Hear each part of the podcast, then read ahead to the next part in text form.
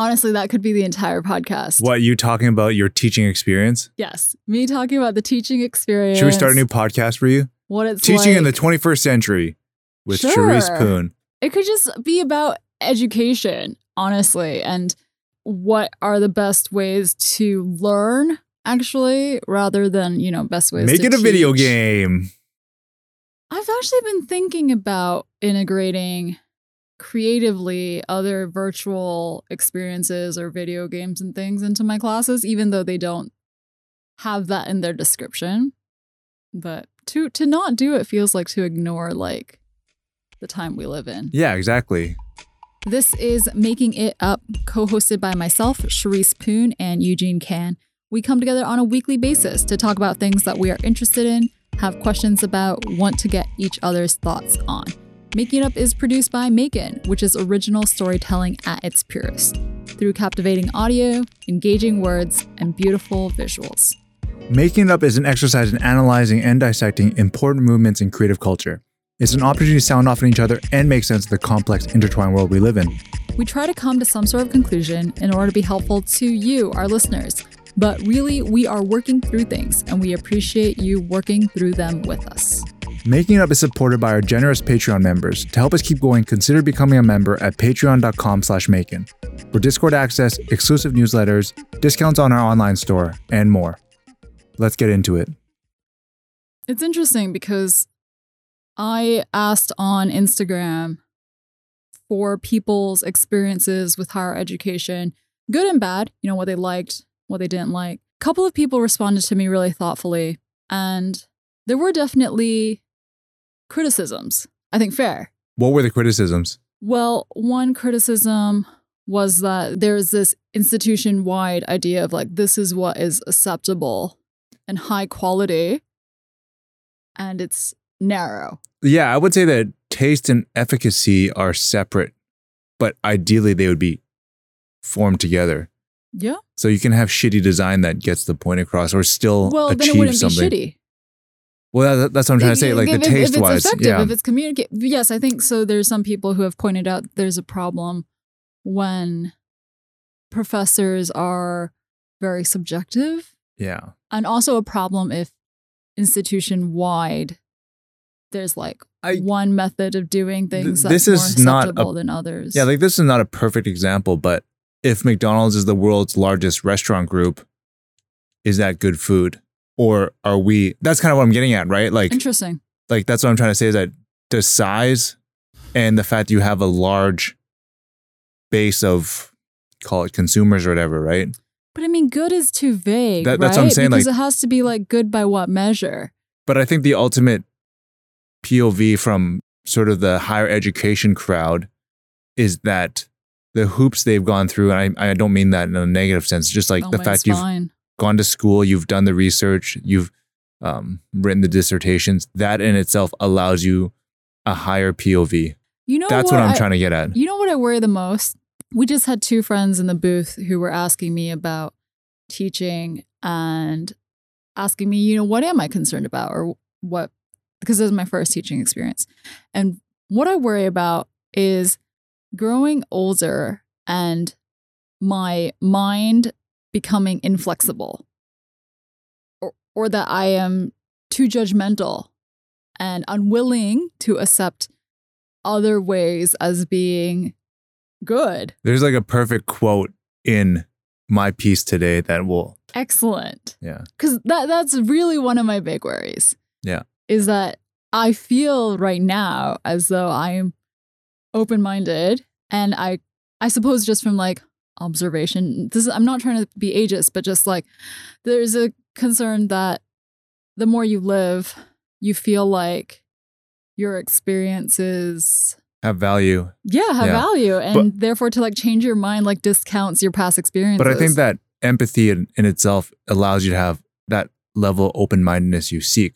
Everyone else's actions are a reflection of something they see in front of them. Mm. And and it's the information they've collected, albeit it could be imperfect because they don't have life experience. They might not have the same resources, but I have a POV that I, I would never position as it being necessarily more important. but I do understand like when I see something that I'm like don't I don't agree with. I'm after I get over the initial shock of maybe how bad or how like misaligned something is, I'm like, oh, there's probably a thought process behind it. Asymmetrical information lends you to use your own experiences and your own perspective as the measuring stick for someone else's decisions. Mm. And I think that's ultimately one thing that it's hard to it, you need to you need to have some reference point to even start to engage in anything.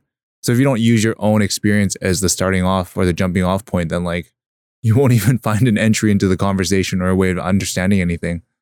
Shall we get into it? Yeah, let's do it. I mean, there's more to say, but like you said, this podcast remains as podcast, and for education thoughts, we will have to put that somewhere else. Yeah. Do you want to go first? Sure, I'll go first. I was gonna lead with a line, but I'm not gonna say it because it was it sound it's a little inappropriate. I was like, What do you want to say? I was like, I got a real big reading boner from this. I was like, this is the perfect subject for me. it's not inappropriate, is it? I think is the metaphor of boner desexualized enough to be I have used? no idea. Okay, well, Anyways, email us with your feedback. yeah. All right, we're gonna we're gonna get a one star. These guys are crude and crass. You know, it's been 180 episodes. Time to let the hair down. You got a big reading boner for this article. Tell us what it's about. All right, let's get into it. All right, the topic is why is it so hard to be rational by Joshua Rothman. This topic to me just I think for for many in many ways was interesting because I in this day and age we are what I personally think is a lack of rationality behind decisions, right? I mean, if this is going to be opinion coming Yeah, through, yeah. but you look at the vaccination numbers. Yeah, and this is something to talk about too.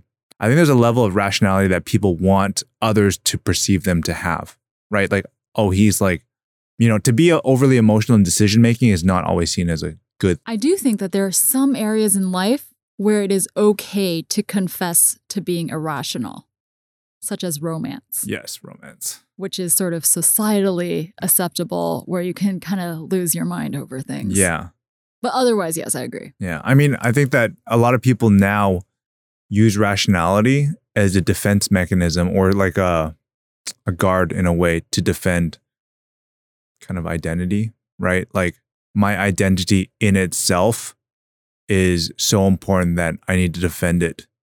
And I think that gets in the way of a lot of decisions. Hmm. Does that make sense? You think people don't want to appear wishy washy? Or it's more like if I disagree with you, that's an attack on your identity. Ah, I see. Because Your beliefs are very important. they're armor clad. And everyone's beliefs are rock solid. They Mm. want them to, to perceive to be perceived as rock solid. Which is why so many conflicts arise. Correct. I'm on board. All right. Um, so this article by Rothman uses the narrative to start of his friend Greg, not his real name, who they came through the ranks together. They kind of grew up together. And he used a few different examples of how they had seemingly similar but different points of view. And the reason why I say similar is because I think they both perceive themselves to be these rationalists, right? In the way they made decisions or had conversations. Yet Rothman, relative to his friend Greg, had different outcomes Mm. right?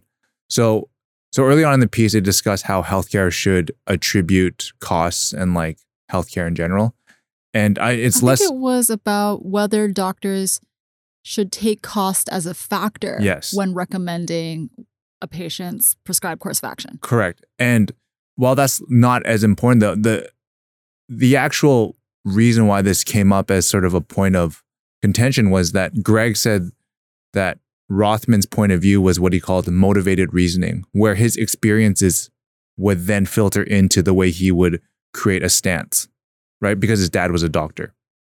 And another example was how Rothman and Greg were both buying stereo equipment at one point, and for Rothman, he took a very sort of like romantic notion of like what looked cool and had this je ne sais quoi, which is like, you know, he, he couldn't quite pinpoint why he wanted it versus Greg's more methodical and utilitarian approach, which at the time was dismissed as being kind of boring, right? Um, but then fast forward, after Greg upgraded, he sold his old equipment to Rothman, who was like, oh, actually, this sounds better. Yeah, that's interesting. Yeah. But I mean, I, I get that when you are, especially when buying consumer goods, you let yourself just be attracted to things. I don't. Okay. But which is why this is something I was like, oh man, this actually explains my life quite well. Right. Yeah. Yeah. For Greg, he broke down his process as a never ending inspection of what he calls his thought process for faults, like a science fictional computer that had just become sentient. And I find that really interesting because it's this hybrid, right? Because when you think of computer, you think of it being super rational, super logical. And then obviously you throw in the element of sentience. Yeah. And I find that really, really interesting because it's what I deem to be the best of both worlds, right? Uh, and this kind of goes back to what you said at the beginning about this pandemic era we're in, right? And there have been a lot of books on rationality that have been written, including Steven Pinker's Rationality, What It Is, Why It Seems Scarce, Why It Matters, published by Viking, and Julia Galef's The Scout Mindset, Why Some People See Things Clearly and Others Don't, published by Portfolio.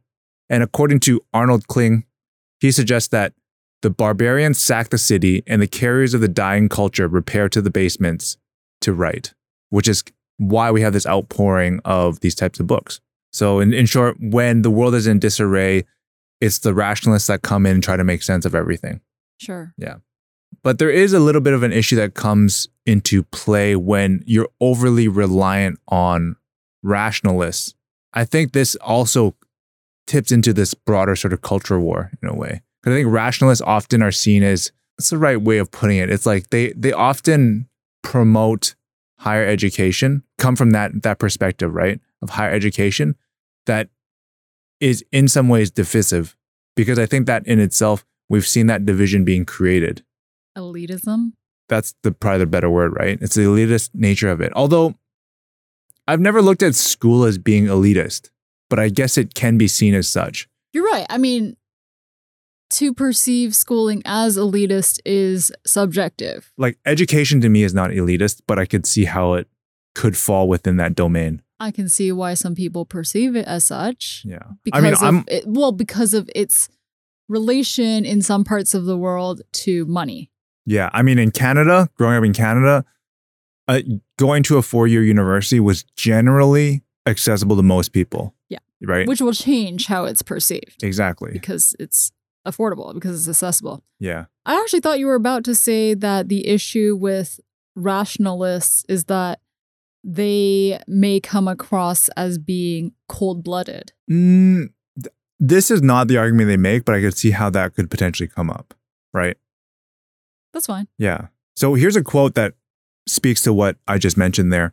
In a 2014 book, The Revolt of the Public and the Crisis of Authority in the New Millennium, Martin Gurri, a CIA analyst turned libertarian social thinker, argued that the unmasking of allegedly pseudo rational institutions had become the central drama of our age. People around the world, having concluded that the bigwigs in our colleges, newsrooms, and legislatures were better at appearing rational than at being so, had embraced a nihilist populism that sees all forms of public rationality as suspect. Hmm. Does that make sense to you? It does make sense to me Yeah. So does that like honestly it is a little bit complex for me, but sure break it down I was actually going to ask you to break it down because you seem to understand it. Like the way I perceived it was what it means that while people are saying something, I think the reality of what they're executing on doesn't reflect that. And that's where the the sort of suspect nature of it comes into play. where we're at in this current time, this is my takeaway from the quote, is that where we're at in this current time, the public popular opinion is that people who throughout all this time have been in the position of being rational have just been pretending to be rational Yeah. without actually being rational. So this leads to a backlash against all appearance of rationality, whether it is well founded or not. Yeah. It just has to have like the tone or the presentation of rational thought and it will inspire backlash, Yeah. negative feelings. That, that's yeah, it's like inconsistencies basically. yeah. Cuz you do see that it's I mean, there are inconsistencies. I'm not saying that every person who's ever like presented themselves as rational therefore was. I mean, but it's a shame. cuz you I s- think that people will just knee jerk reaction dismiss. like one thing that has happened a lot as of late are politics laying down the law and telling the general population, you need to adhere to these rules and then breaking them themselves. Right? That's an example of it. Well, also, what's not in our favor is saying something is scientific or proven to be the case and then it winding up not to be the case, yeah. which we can't control. Science changes. Yeah, of course. Yeah. So, this next part of the article goes into a lot of concepts that I, I personally found really interesting. Uh, one of the first ones discusses uh, this idea called metacognition, which is coined by neuroscientist Stephen Fleming and mentioned in his book, Know Thyself The Science of Self Awareness, published by Basic Books. So, what this means is that it's the ability to think about our own thinking. It's this fragile, beautiful, and frankly bizarre feature of the human mind. Metacognition emerges early in life when we are still struggling to make our movements match our plans. I'm super into the idea it's of metacognition. Right? Yeah, because it's uh, the idea that you don't just participate in something, but you can reflect on your participation, which is actually a lot of education, is that you don't just do the thing, but you analyze the doing of it. Yeah. And you're always thinking, like, how can we be better? And that's one thing that I find really interesting about certain jobs that have a lot of call them reps because in, in sports like i want to get a lot of reps in like i want to go through the motion a lot right and when you have a lot of reps what's nice about it is that you can tweak it you know day by day you know from one dish to another i said dish because i kind of alluded to like restaurants are a good example of this like let's say monday you have a new dish and it's prepared a certain way feedback from that evening pushes you to like increase the portion size. Okay, now I've now I've improved upon the output. So another concept they talk about is this illusion of fluency where we often stop looking at the process of doing something as we get good at it. So we can never actually measure if we're getting better at it or if there's any change. So they use really mundane examples like folding the laundry, which I, oh. I found oh. interesting because like there's definitely this illusion of fluency, which I mean, how much better can you be at folding laundry, to be honest? Um, but I think I see it also filtering into other parts of your life, like how you use software well, or my work. mind first went to software. Yeah. Because, you know, it changed. Well, I'll just take a real example from my life, which is that when I was younger as a designer, I learned Photoshop first. So when I first started doing web design, I did it in Photoshop because that's what I knew. And then Sketch came out and it was really popular and it was painful to yeah. like learn it but i without knowing that it was called illusion of fluency was aware that then, i must be under this illusion. Yeah. So i taught myself sketch and now there's figma and yeah. there will be something else in two yeah. years or a year. Yeah. Yeah. And there's this personality called uh, thomas bayes an 18th century mathematician and minister and he's become a bit of a figurehead for rationalists for this framework of learning and adapting new info. So here's a quote from the piece. When new information comes in, you don't want to replace old information wholesale. Instead, you want to modify what you already know to an appropriate degree. The degree of modification depends both on your confidence in your pre existing knowledge and on the value of the new data. Bayesian reasoners begin with what they call the prior, and that's in air quotes, the prior probability of something being true and then find out if they need to adjust it. What I like about it is like it's an iterative approach of learning and forming your base of foundation because experience basically is that layer. Like in this particular example, it's rooted a lot in science in a way because they, they like to throw in probability. So if new information comes in that changes the probability of something, that is something you sort of like put in your back pocket and you're like, hey, you know what? This might eventually merge and like find its way into my daily life or my, my, my life in general. I mean, you say it's based on science, but I do think people do this without calling it so much this. Well, what comes to mind is you know how there are always articles about how to wake up better or how to organize your time or whatever it is, right? Yeah. And when people read those, this is what they're trying to do, right? It's new information. They have this old routine of doing things. They're unlikely to toss out their old routine and substitute the new one. They'll just take what works yeah. for them. But it's nice to know that there's a whole framework. yeah. What else did you find interesting? As I get to the end of the piece, there were some other things that stood out. One thing that is really important is that rationalists, to your to to you what you mentioned actually this actually reintroduces the point you brought up of how rationalists could potentially layer on a very unemotional way of making decisions right and there's this one quote clearly we want people in power to be rational and yet the sense that rationalists are somehow unmoored from direct experience can make the idea of a rationalist with power unsettling? Would such a leader be adrift in a matrix of data more concerned with tending his map of reality than with the people contained in that reality? So it's exactly what you said right? It's like dude you you can set these these laws in place or you know d- determine government spending but if you if you don't walk the walk you don't know who's going to be on the on the other side of the receiving end of it you may just fully miss the plot. Over the course of this whole thing i kept thinking about like from a rationalist perspective how that impacts the work we create the art we create and how we work with one another right and i think this was actually really important because it goes back to your thing that you mentioned also about graphic design, right? Like in theory, McDonald's, because it's been able to impact, and I say impact just touch, right? Like people have interacted with the brand or whatnot. Maybe they have good experience, bad experiences. They've done something there because they found a much larger baseline experience with a massive audience.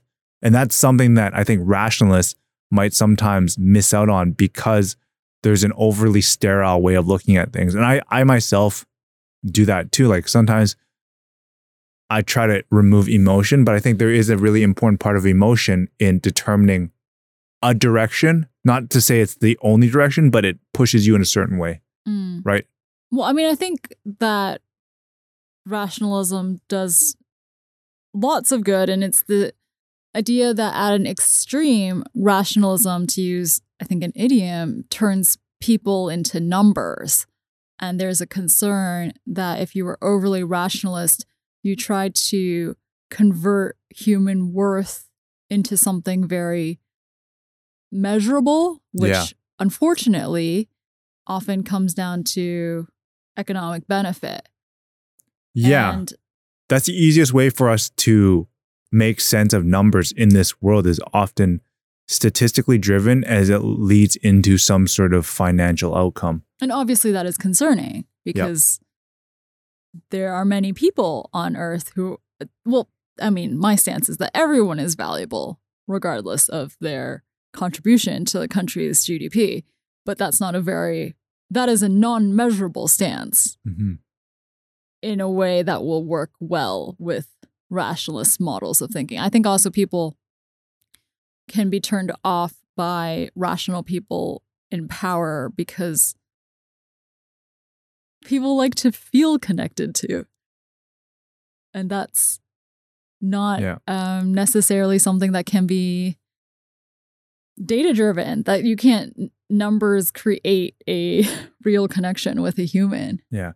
I'm going to give this last quote and then I'm going to sum it up with what I think is like the, the larger takeaway. Go for All right. it. Following through on our own conclusions is one challenge, but a rationalist must also be meta rational, willing to hand over the thinking keys when something else is better informed or better trained. This too is harder than it sounds. Intellectually, we understand that our complex society requires a division of both practical and cognitive labor.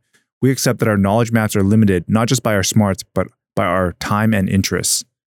So I think there's like almost these layers to this shit where it's like you yourself might aim to be more rational and to make better decisions.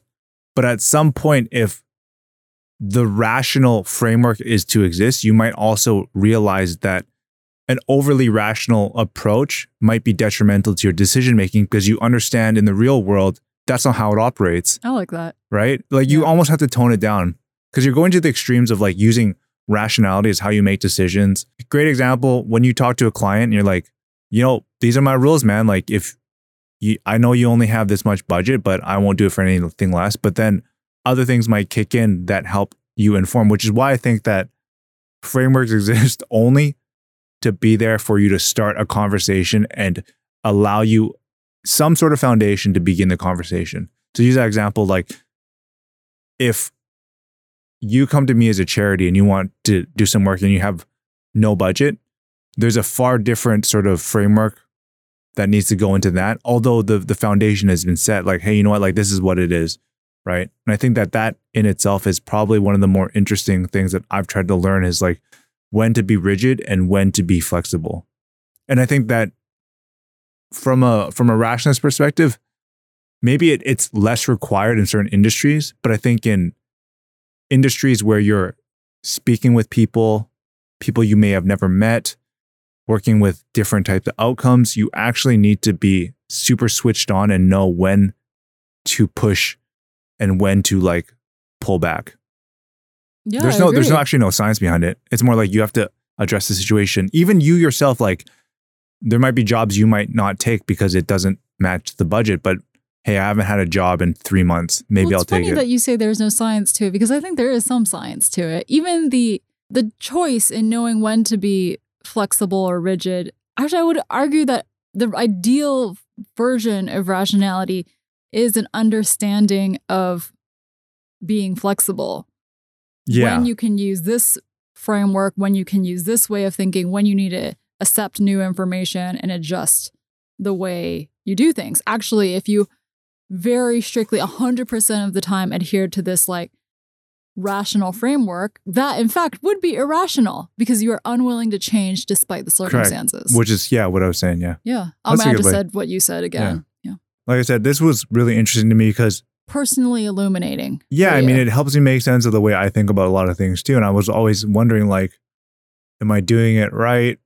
Is there like a way to explain this? And like for me, I think for people that want to be rational, having a reason and a understanding so they can explain something is actually one of the best things, right? Because you kind of want to make sense of the world, and if you can't make sense beyond just like a feeling or like what you think you think it is, but obviously this has been consolidated and probably put through some sort of scientific layer that then allows you to figure it out. Which what I think is, I don't know if it's if if it's just me that wishes to see a more defined relationship, but I think that there's often there's often been this division between art and commerce, you know, science and creativity where they need to be like separated. But I actually think when leveraged properly, they can be super synergistic, right? And it kind of goes back to the push pull thing, like knowing when each has the ability to impact the other and make the best possible thing. I mean, that's a great segue to my subject. Let's get into it.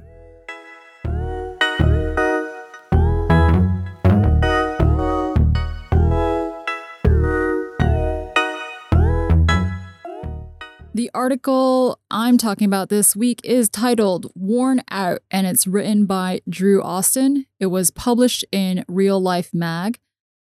Earlier, Eugene asked me if I found this a little tricky to read, to understand, and I said no, but that's because I've been reading things that are much more difficult to understand even. Not to I'm not trying to big myself up, but just it depends what you're reading, and then your mind kind of shifts to accommodate, to make sense of the structure of Yeah. the writing. Austin, essentially, in this piece, writes about the relationship between tech and fashion, Mhm. which is why I said yours was a good segue, because he talks about how they have synergy in some ways, but also are not synergistic in other ways.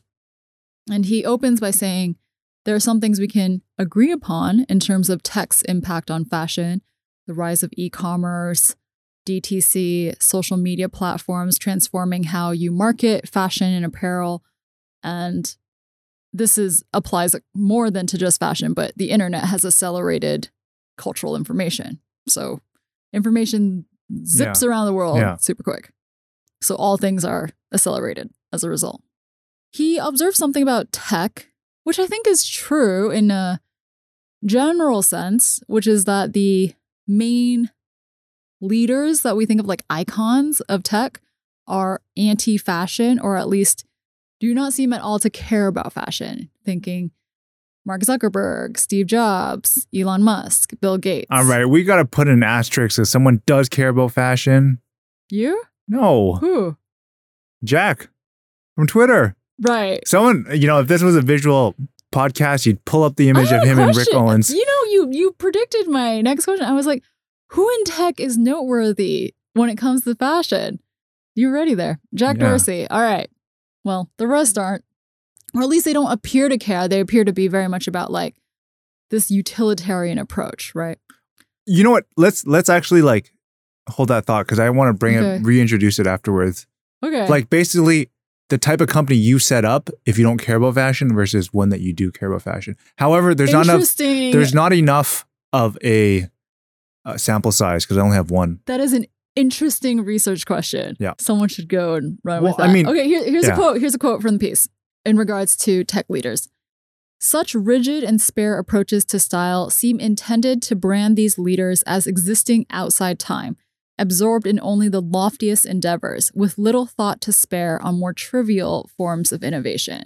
And I think it's one of them has said this this idea of like having the uniform so that therefore they can use their minds to think about more better Yep. important things and that fashion the implication is that fashion is silly and beneath. Frivolous, yeah. yeah exactly austin says okay actually he wants to talk about something a little bit more complicated than this so far and it's that the tech attitude towards fashion is indicative of the world tech wants to create and austin calls it the quotation marks cultural condition what is the kind of cultural condition that tech wants to create and he says this is where it gets a little complicated he says that fashion quotation is a mode of display that enriches public space and a culture's shared meanings so let's talk about that a little bit because it's a little bit was something that he mentioned a few months ago. And I remember we had this very small discussion on our Discord about it. oh did we Yeah. I don't remember this It was just a fleeting moment. It was like not a super in depth convo. essentially it's this idea which is intriguing to talk about i don't have a very strong opinion necessarily but it's this idea that fashion happens in public space in the sense that you can just walk around on the street for free mm-hmm. right in public areas and you can observe other people and therefore what they are wearing Yep. and that is an observation of fashion in itself that this is a participation in fashion and you're wearing clothing, you're wearing something, and other people are perceiving you. And just by walking around in public spaces and we're all wearing something and looking at each other, like that is fashion existing.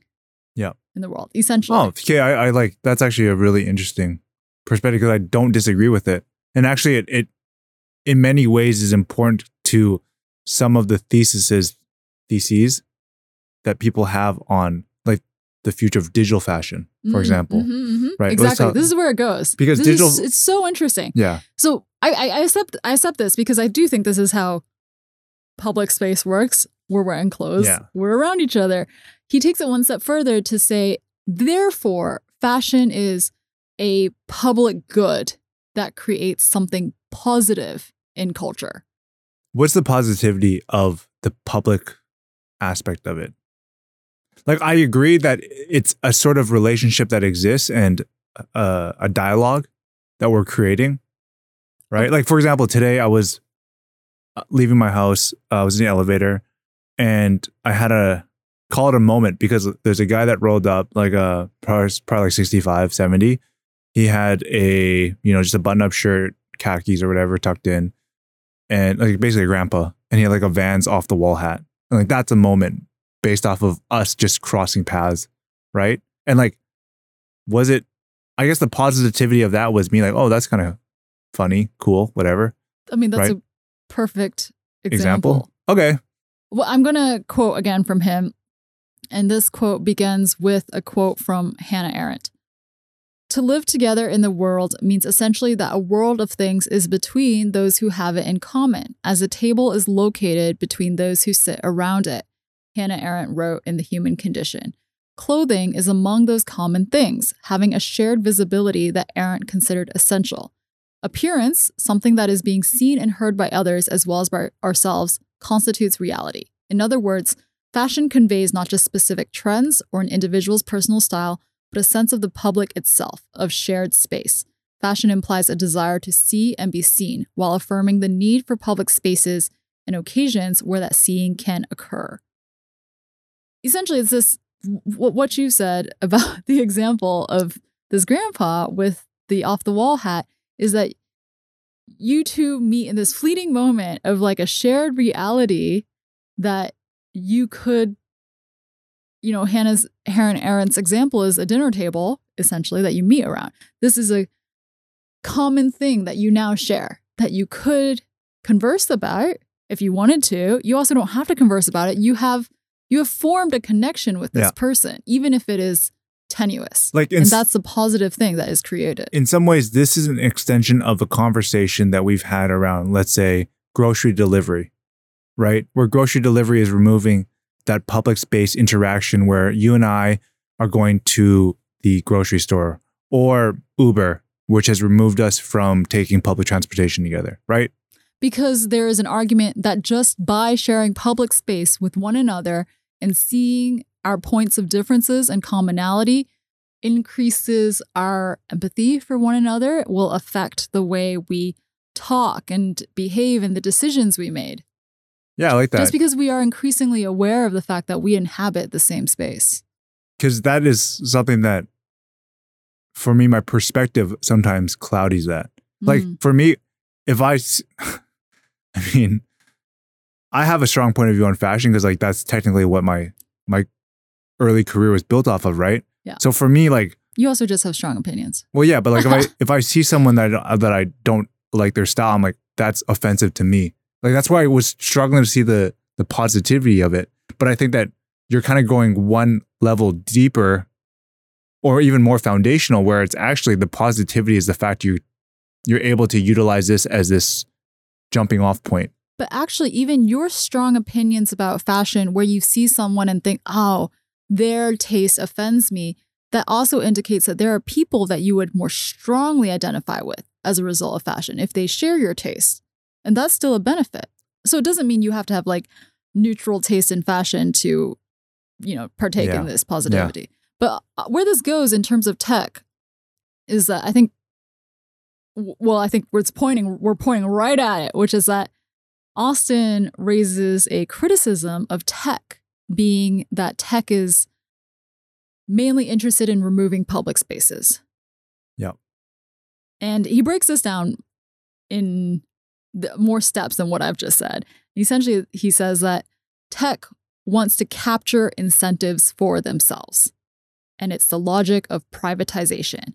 And the way fashion exists in the public space, as we've described it, doesn't give tech space to financially benefit from it. yeah that's actually like you know you know why i had so much trouble with this i think that i have had to develop such a defined definition of fashion that it prevented me from sort of like broadening how i looked at it Yeah, fashion isn't just Rick Owens.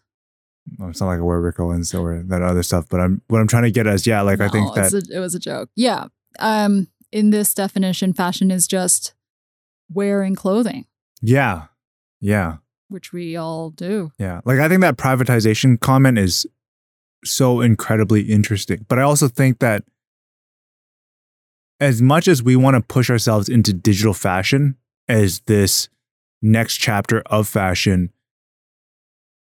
my value around fashion was in many ways the the public space discussion, but I never really recognized and I had the f- the ability to kind of encapsulate and define it as cleanly as Austin does. I think, you know, his concern about, he then goes on to talk about the metaverse and digital fashion and Yeah. NFTs and loot boxes. And that's kind of the last quarter of this article, which we have talked about in many different ways. And his concern is not so much that, is not this romantic notion like, oh, people aren't going to talk to one another in public anymore. His concern is whether we are giving over every aspect of our lives for companies to benefit from. Mhm. So, is there a way for us, for fashion, for creators, brands, etc., to get into the digital space without giving up all the benefits to other companies? I honestly you know, to think the it's- platform owners. I honestly think it's really tough because I have to kind of bring in the whole media fragmentation thing again because our ability to create niche communities that you want to be part of, I want to be part of, will already cut us off from the public interaction aspect of it. So if you're really big into, I don't know, anime, right? And you know, you spend a lot of your time in an anime group based in your city of Hong Kong, that will already create this intangible wall because obviously it doesn't really exist, but that's where you're going to spend your time. You're not going to have the ability to access what's going on in other parts of the world. Uh, and I say other parts, not like globally, but just like other parts of the internet. And I think that that in itself was not, it's not a design flaw so much as a behavioral outcome. Did we talk about this on air last week or two weeks ago? You were asking me off air, I believe, to take a scroll through my Twitter feed to see how many people had Like, apes or avatars, or like, avatars. like basically profile picture avatars. Yes, because you were telling me about this entire movement where people are purchasing. Actually, you can explain this so much better than me. Yeah. So there's been a massive movement around NFTs that are avatar based. And what people do is like obviously they buy an avatar uh, and then it becomes their digital identity. And then within that digital identity, there's also value that can be communicated because, for example, with CryptoPunks, which is one of the examples, you know, the price floor might be, I don't know what it's at right now, but it's probably like a few hundred thousand dollars. Well, the use of those avatars in Twitter is actually a, well, good might be a strong word, but it's similar to a public space because Twitter is still open to everyone, as Mhm, opposed to mhm. just the use of those avatars in CryptoPunks, some kind of closed Discord or Yeah. closed forum Yeah, I mean- which would be, as you said, Further I mean, in some in some ways, like the way that we present ourselves and the where we go is also still a limitation. Like we are in right now a luxury shopping mall in Hong Kong. Like that in itself will prevent the types of people that will walk by. So I think that it, it, it on one hand, I I see it, but I think that what it is, it's more of a concentration of division Mm, right? Like Hong Kong is like notoriously famous where you take the subway and like there's a billionaire sitting next to you potentially, or at least like a multimillionaire, right? Yeah, so to wrap up this piece, he talks about how there is increasingly a discussion of what it means to reimagine our physical space in virtual places. Like, let's not say specifically it has to be a social media platform or even crypto related, but there are increasingly ways of replicating, I guess, that's my word, not his necessarily, is that we're recreating what happens in public virtually. And it's worth observing in what ways those recreations are exploited for monetization and to benefit who. But I think if besides that thought to ruminate on, what I also took from this piece was a kind of mild, I would say, because I just read it today, honestly, but a mild, like a resparking of interest in fashion as being just other people observing you and you observing other people. So it doesn't take any knowledge. You don't have to know a designer No, or no. buy expensive things. You, you just exist and observe. and you just look and see people have made conscious quote unquote design decisions. I mean by and what I mean by that is just like how they've gone and put out an outfit, right? I was actually reading a book in prep for a class. Damn, you're really getting your word count up, hey? It's That's gonna be a new thing. People get their step count up. Now you're getting your word count up. Yeah, so it's called Women in Clothes, and it's a book by Heidi Julavits, Leanne Shapton, and Sheila Heti. And I've owned it for a while. I've read it before. I was re-looking at it again to come up with some interesting exercises around archive and observation of what you do on a day-to-day basis. One of the exercises I was really interested in was a mapping of your closet or a mapping of what you wear regularly. So there's an exercise. Well, they have it as a map of your floor, except I don't throw my clothes on the floor. Yeah. so it's like what clothes you have lying around and in what situation did that happen. a database of all my clothes, I love that. but I don't count how, how often I wear them. But I think that's the usage and the context of when you wore it is really particularly fascinating. Yeah. All right, we got to wrap up. We're gone overtime. Thank you to the FMBG folks for letting us stay late. Charisse was late I was because she was orientating some college kids. Don't know how. I think they are worse oriented now. There's just too much information. Do they dress like you? Did you dress like them? We do dress similarly. Man. They dress trendier. Well, I'll report Of back. Of course, of course. I'll report back next week on the. Maybe you should go shopping. Maybe you should ask the school for a a fashion budget. I should ask the students where they buy their clothing and to point me in those directions. Okay, good place to wrap things up. If you're interested in hearing more about Maekan, reading and listening to some of our stories, focus on the sights and sounds of creative culture, you can visit us at maekan.com. You can also subscribe to us through your favorite podcast app and platforms. If you like this podcast, you can do us a huge favor by sharing this podcast with a friend or supporting us via patreon.com slash Maekan. Patreon members get access to the Maekan Discord where we talk about episodes of Making It Up and everything else going on in global creative culture. Become a member and join us in those conversations. I'm Eugene, I'm Charisse. and this is Making It Up.